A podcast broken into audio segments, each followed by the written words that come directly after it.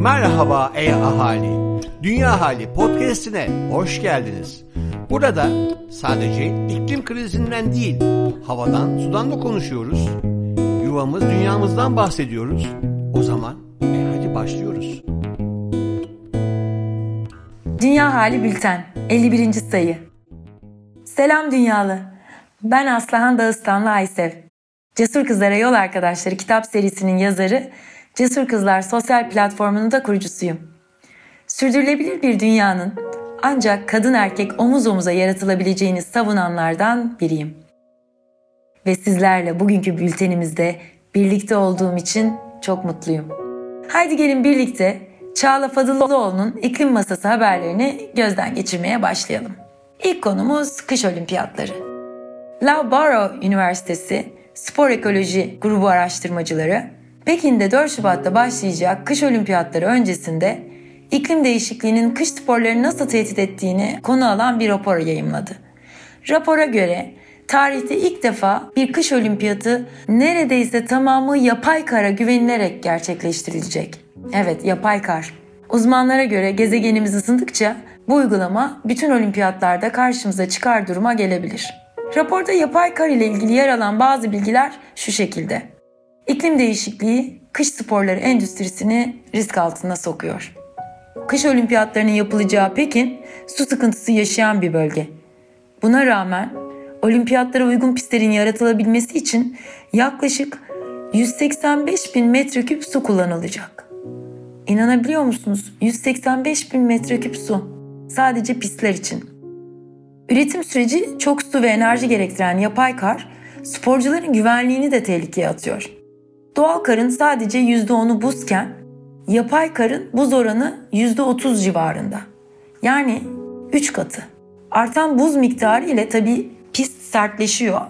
Sertleşen pistte sporcuların alışık olmadığı bir zemin ve bu yüzden de ciddi sakatlıklar ve hatta ölüm riski oluşturuyor. Küçücük bir e, parantez açarsak ben Alplere yakın bir bölgede oturuyorum ve her sene karın daha da azaldığını gözlerimle görüyorum. Zamansızca çıplaklaşan tepeler kayak sporunu da kayak kasabalarının geçim kapısını da etkiliyor. İsviçre Sigorta Fonu SUVA 2019'da bir açıklama yaptı ve son 15 senede kayak kazalarının İsviçre'de %70 civarında arttığını söyledi. Ve bunun en önemli nedenlerinden birinin de yapay kar kullanımı olduğu belirtildi. Evet, yapay kar bu kadar önemli. Parantezimizi kapatıyoruz ve şu şekilde bağlayabiliriz. Gözüken o ki bu yüzyılın sonuna geldiğimizde bugüne kadar kış olimpiyatlarına ev sahipliği yapmış, 21 şehirden sadece bir tanesi güvenli ve adil bir olimpiyat ortamını hala sunabilir durumda olacak. Bültenimize kardan uzaklaşıp doğa temelli çözümlere geçerek devam ediyoruz. Birleşmiş Milletler Çevre Programı tarafından G20 ülkelerinin doğa bazlı çözümleri yaptıkları harcamaları inceleyen bir rapor yayımlandı. Bu rapora göre G20 ülkeleri doğa temelli çözümlere şu anda yıllık yaklaşık 120 milyar dolar yatırım yapıyorlar. İklim, biyoçeşitlilik, arazi bozulması krizleriyle mücadele edebilmek için bunun 2050'ye kadar %140 arttırılarak 285 milyar dolara çıkarılması gerekiyor. Ne kadar büyük bir rakam değil mi? 285 milyar dolar. Peki gıda güvensizliği konusunda neler oluyor? Birleşmiş Milletler Gıda Tarım Organizasyonu ve Dünya Gıda Programı tarafından Şubat-Mayıs 2022 arasında küresel gıda güvenliği sorununa ilişkin küresel öngörüleri içeren bir rapor yayımlandı. Rapora göre birçoğu Afrika kıtasında bulunan ve ciddi gıda güvensizliği yaşayan bölgelerin bazılarında sorundan etkilenen nüfus oranı %60'a kadar çıkıyor. %60. Çatışmalar ve aşırı iklim koşulları gıda güvenliği sorununu etkileyen en önemli iki faktör arasında. Maalesef yüksek gıda fiyatları ve düşük satın alma gücünün akut gıda güvensizliğini daha da arttıracağı öngörülmekte. Evet şimdi de Köşe Bucak Dünya bölümümüze geldik. Profesör Doktor Levent Kurnaz biyoçeşitliliği nasıl azaltıyoruz sorusunu cevaplıyor. Ekosistemlerin bozulması ve yıkımı ile küresel bağlamda türlerin yok olma hızının artması, dünyanın küresel bir biyolojik çeşitlilik kriziyle karşı karşıya olduğu anlamına geliyor. İnsanlığın son 30 bin senede verdiği zarar ile biyoçeşitlilik kaybını 6. büyük yok oluş şeklinde adlandırmamız da mümkün. Yeryüzünün bu büyük kaybının sebepleri ise oldukça çeşitli. Hasarın en önemli sebeplerinin başında da tabii ki iklim krizi geliyor. UNDP UNEP doğaya pozitif bir gelecek yaratmak raporuna göre 1980'den bu yana sera gazı salımları iki katına çıktı. Bu da yeryüzünün 0.7 derece ısınması sonucunu doğurdu. Bu ısınma bazı bölgelerde daha da fazla. Bazı bölgelerde tabii daha az. Karadeniz'de yaşadığımız gibi ısınan sularda yaşamak istemeyen balıklar kuzeye doğru göçtüler. Kuzeye ya da dağların daha yüksek kesimlerine çekilebilen canlılar yaşamaya devam ettiler. Dağların tepesinde ya da zaten en kuzeyde yaşayan canlıların hayatlarını devam ettirebilmeleri ise mümkün değil. Yeryüzündeki karaların üçte birinden fazlası ve tatlı suların neredeyse dörtte üçü gıda üretimi için kullanılıyor. Buzlarla kaplı bölgeleri ve çölleri çıkarttığımız zaman geriye kalan alan gezegenimizdeki biyoçeşitliliğin varlığını sürdürebilmesi için artık yeterli değil. Maalesef. Üretilen besinin yarıya yakınının israf edildiği de düşünülecek olursa özensizliğimiz nedeniyle bizden başka canlılara gerekli olan yaşam alanını bırakmadığımız kolayca anlaşılabilir. Çok çok yazık değil mi? Biz insanlar başka canlıların yaşamasını engelliyoruz.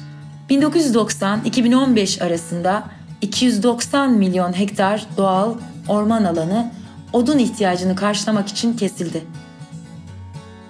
Bunun yanında dikilen ormanlar ise sadece 110 milyon hektar.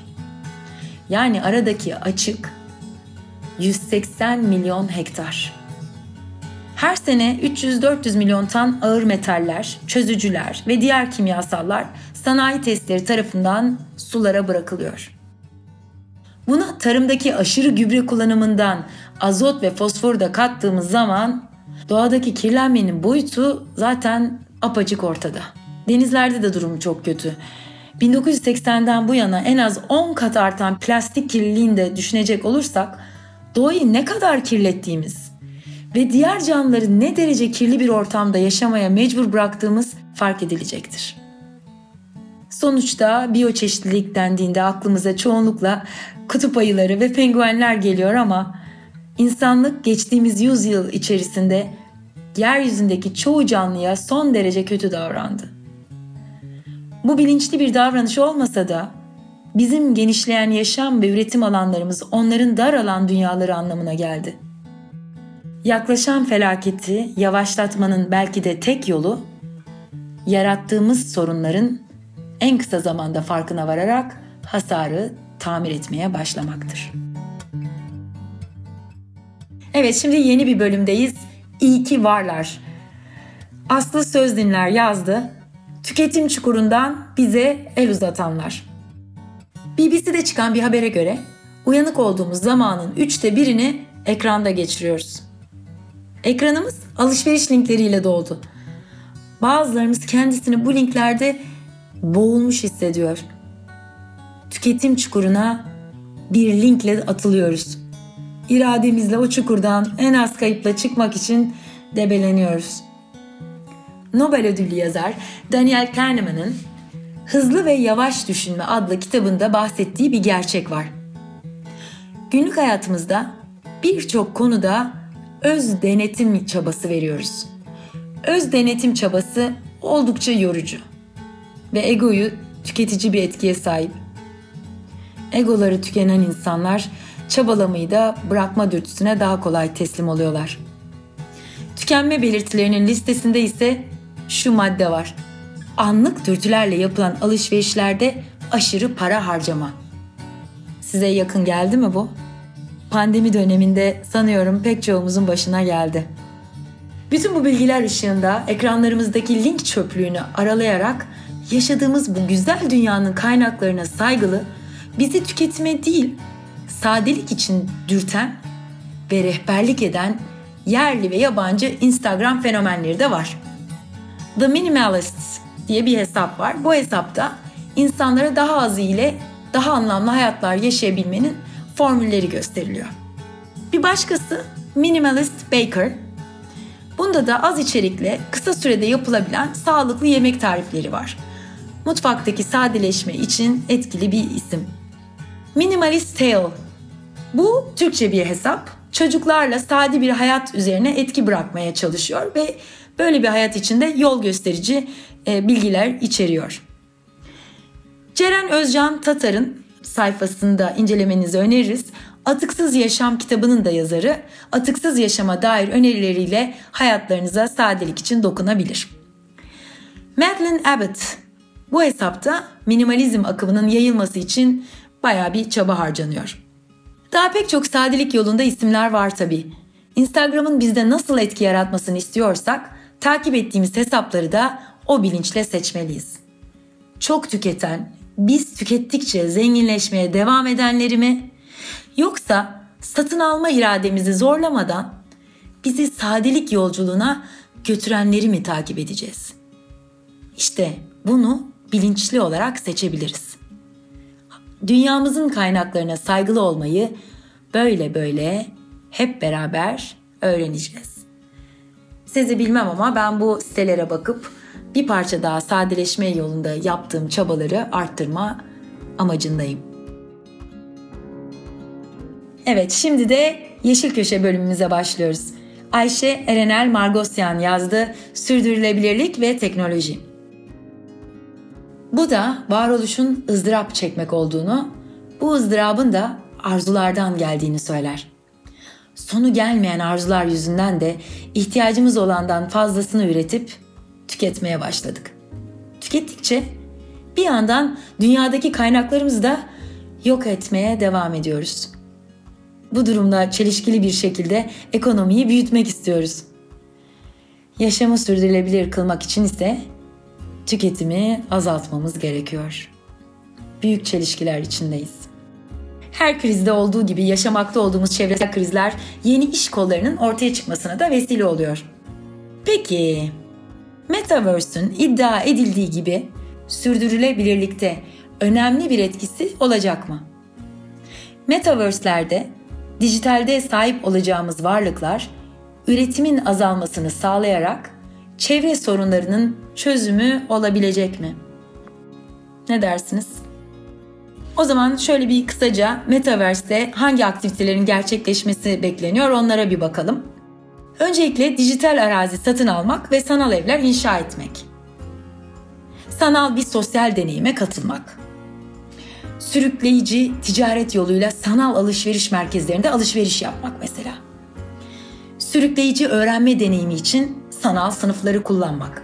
Dijital sanat, koleksiyon ve varlık satın alma yani NFT'ler. Tabi Metaverse bu aktiviteleri e, gerçekleşmemizi sağlarken bir yandan da bazı iş fırsatları doğuruyor ya da doğuracağı bekleniyor. Yüksek öğrenim, tıp, askeri ve diğer ticaret türleri için daha kapsamlı bir öğrenme deneyimi mesela sunulabilir. Son iki yılda popülerlik kazanan sanal etkinlikler artık daha entegre teklifler halinde sunulabilir. Perakende, erişimini daha karmaşık ürünlere izin veren sürükleyici bir alışveriş deneyimine doğru genişletilebilir. Kuruluşlar sanal olarak artırılmış çalışma alanları aracılığıyla çalışanlarıyla daha iyi etkileşim kurabilir. Sosyal medya kullanıcıların 3 boyutlu avatarlar aracılığıyla etkileşimde bulunabileceği metaverse'e geçebilir. Düşünebiliyor musunuz? 3 boyutlu avatarlarımızla artık sosyal medyada birbirimize dokunabileceğiz. Belki de arzuladığımız tüm varlıklara dijitalde sahip olabileceğimiz için meta evrenlerin sürdürülebilirlikteki yerinin büyük olacağı son zamanların en büyük tartışması. Ancak yine de ihtiyacımız olandan daha fazlasına sahip olmuş olmayacak mıyız? Metaverse'leri yaratmak, içlerindeki bilgileri saklamak için çok yüksek enerjilere ihtiyaç duyacağımız için gerçekten çevreye iyi yönde etkisi olacak mı? Önümüzdeki yıllarda beraber deneyimleyip sonuçlarını göreceğiz. Dileriz ki tüm bu yeni gelişmeler bizi kendimizden ve doğadan uzaklaştırmasın ve gerçek amaçlarına hizmet etsin. Yuvam Dünyalar ne yapıyor? Özgül Öztürk ile takip ediyoruz. Doğal Toprak Duvar Resmi Atölyesi. Siz duymuş muydunuz böyle bir atölye? Benim çok ilgimi çekti. Gücünü doğal olanın güzelliğinden ve yerin hikayelerinden alan üç boyutlu bir duvar resim tekniği atölyesine katılmaya ne dersiniz? Ben sabırsızlanıyorum açıkçası. Hem de Kapadokya'nın büyüleyici atmosferinde toprağa dokunarak teorik anlatıları takip edip ardından duvar resmi uygulamayı deneyimleyerek. İşte böyle bir etkinlik var. Pocholana Works ve Earth Mono işbirliğinde Koan Akademi'nin ev sahipliğinde Betül Ergün, Can Cumalı ve Çağlar İşbilir yürütücülüğünde gerçekleşecek bu etkinliğe 11-13 Şubat 2022 tarihleri arasında Avanos, Kapadokya sınırları içerisinde katılabilirsiniz. Detaylı bilgi için bültenimizi ziyaret etmeyi unutmayın. Evet bu haftalık bu kadar. Ben Aslıhan Dağıstanlı Aysev. Benimle birlikte olduğunuz için çok teşekkür ederim. Haftaya görüşmek üzere.